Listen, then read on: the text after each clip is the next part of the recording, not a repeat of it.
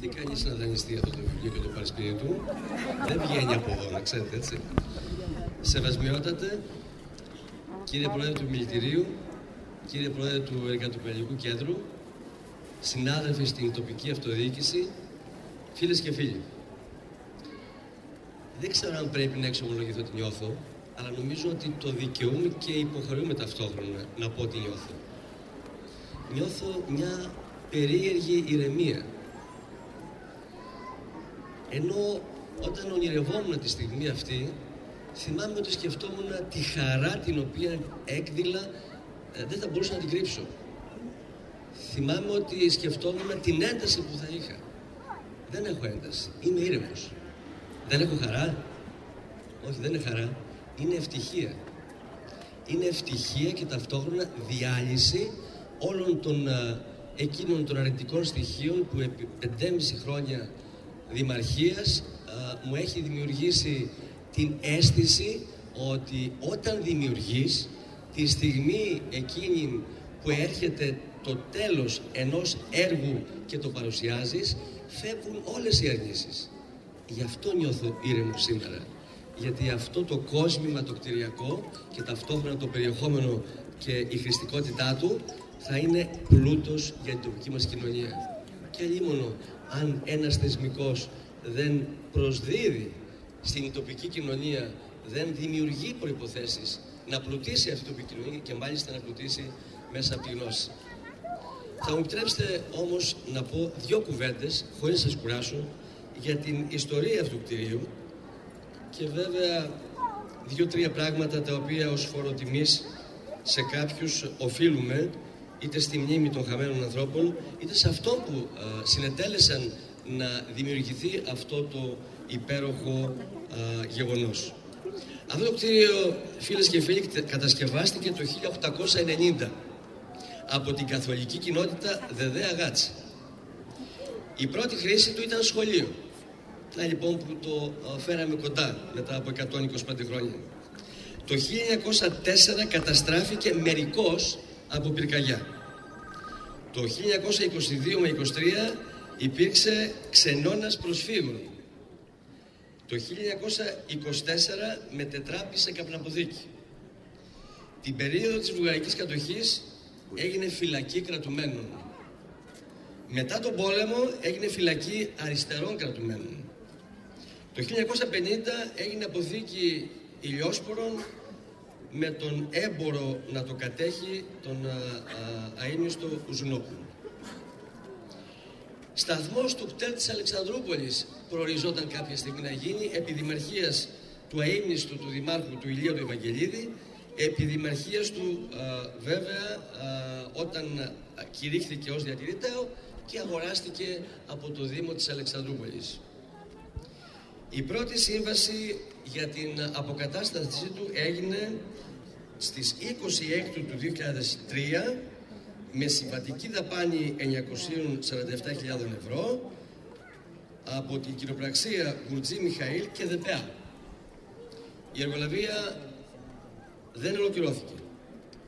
Η δεύτερη σύμβαση έγινε με ανάθεση προς τον Γεωργακόπουλο Μπαρμπόπουλο στις είκοσι επτά εννέα του δύο χιλιάδες τέσσερα με συμβατική δαπάνη εξακόσιες πενήντα επτά χιλιάδες οκτακόσια έξι ευρώ. Η εργολαβία δεν ολοκληρώθηκε μετά την κατάρρευση στις είκοσι πέντε Δευτέρου του δύο χιλιάδες πέντε, όπου τότε, θυμάμαι, μετά από έντεκα ολόκληρα χρόνια, σαν τώρα, ως δικηγόρος των δύο, των δύο εκ των τριών οικογενειών, ερχόμουν εδώ για να κάνουμε αυτοψίες με εμπειρογνώμονες και έβλεπα τα συντρίμμια από την πρώτη μέρα της οροφής, η οποία κατέρευσε και καταπλάκωσε τους τρεις δύστιχους ανθρώπους, των οποίων ως φόρο τιμής, για τους οποίους ως φόρο τιμής βάλαμε μια πλάκα εκεί, μια επιγραφή με τα ονόματά τους, προκειμένου όλοι να θυμούνται αυτό το τραγικό γεγονός, γιατί η ιστορία γράφεται α, και έτσι και αλλιώς, γράφεται και με τραγωδία, γράφεται και με χαρά. Επίσης, το, στο δεύτερο όροφο, το βιβλιοστάσιο α, και την, α, το αναγνωστήριο του τμήματος της λογοτεχνίας, το ονομάσαμε, α, το, μάλλον το... Α, ναι, το ονομάσαμε αίθουσα του Ηλία Ευαγγελίδη, γιατί ήταν ο άνθρωπος ο οποίος τα αγόρασε έστω και αν τότε είχαν την άποψη οι τότε δημοτικές αρχές, η τότε δημοτική αρχή, ότι πρέπει να γίνει κτέλ. Τελικώς βοήθησε στο να διατηρήσουμε το κτίριο αυτό και σήμερα να γίνει ένα κτίριο που σου είπε ο Σεβασμιότατος, κτίριο που σημαίνει πηγή γνώσης. Τώρα, από την μία πρώτου του έντεκα, όταν εγκατασταθήκαμε στη Δημοτική Αρχή, το πρώτο έργο που σκέφτηκα να προχωρήσουμε ήταν αυτό.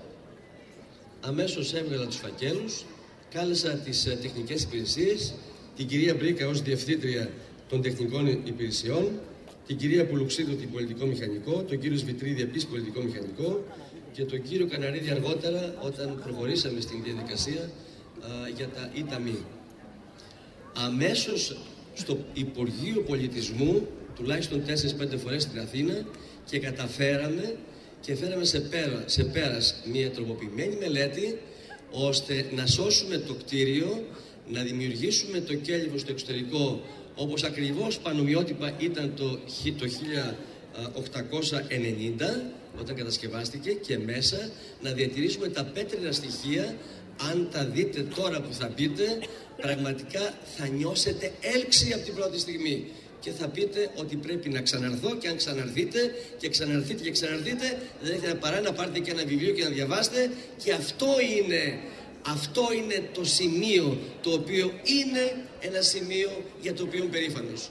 Γιατί αυτό που δημιουργήσαμε ως κτίριο δεν είναι ένα νεκρό κτίριο αρχιτεκτονικά θαυμαστό, αλλά είναι ένα κτίριο το οποίο θα δημιουργήσει πηγή γνώσης, γιατί έχουμε σκοπό εδώ να μην το διατηρήσουμε ως μια δανειστική ξερή βιβλιοθήκη, αλλά να δημιουργήσουμε πολιτιστικές εκδηλώσεις ώστε να γράψουμε απ' έξω κάποια στιγμή ότι είναι βιβλιοθήκη ζωντανού βιβλίου.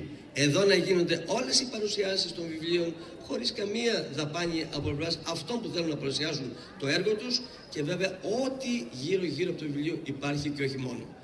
οκτακόσια πενήντα τετραγωνικά, ένα ημιυπόγειο εκπληκτικό με ένα κηλικείο που ευχάριστα θα πίνει το καφέ σας, δύο ρόφους με βιβλιοστάσια και αναγνωστήρια και μια σοφίτα την οποία θα αποφασίσουμε μαζί πώς θα την χρησιμοποιήσουμε, γιατί θα δείτε τώρα ότι είναι ένα έργο τέχνης.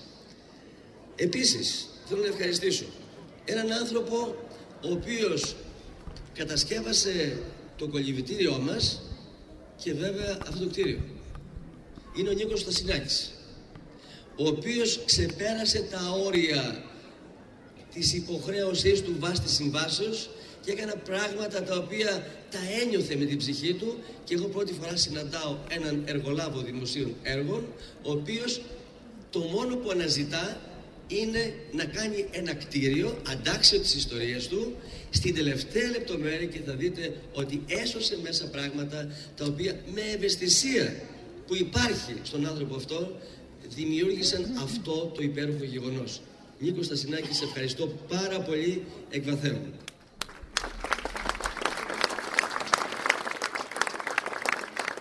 Να ευχαριστήσουμε τον... Ελάτε κύριε Στασινάκη.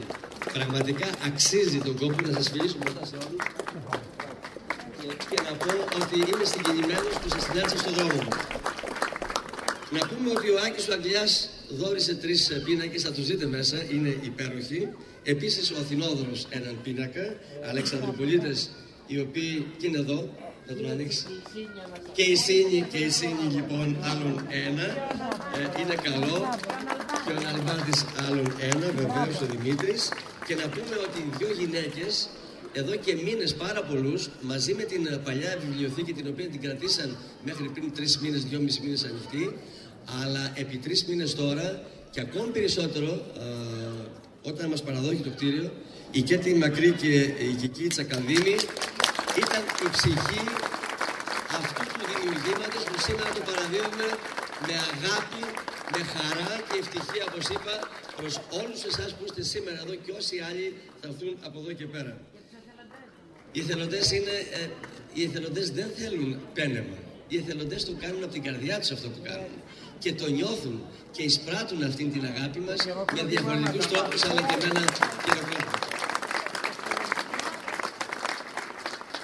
Μαζί λοιπόν με τη λύπη για τους τρεις ανθρώπους που έφυγαν, μέσα σε αυτήν την α, α, δημιουργία που όσοι προσπάθησαν και δεν τα κατάφεραν, αλλά είχαν στόχο να το πετύχουν, και ταυτόχρονα με την ευτυχία της παράδοσης, νομίζω ότι η Αλεξανδρούπολη και οι δημότες μας σήμερα και εγώ μαζί σας περνάμε ίσως από τις πιο ευτυχισμένες στιγμές της ζωής μας, δηλώνω συγκινημένος.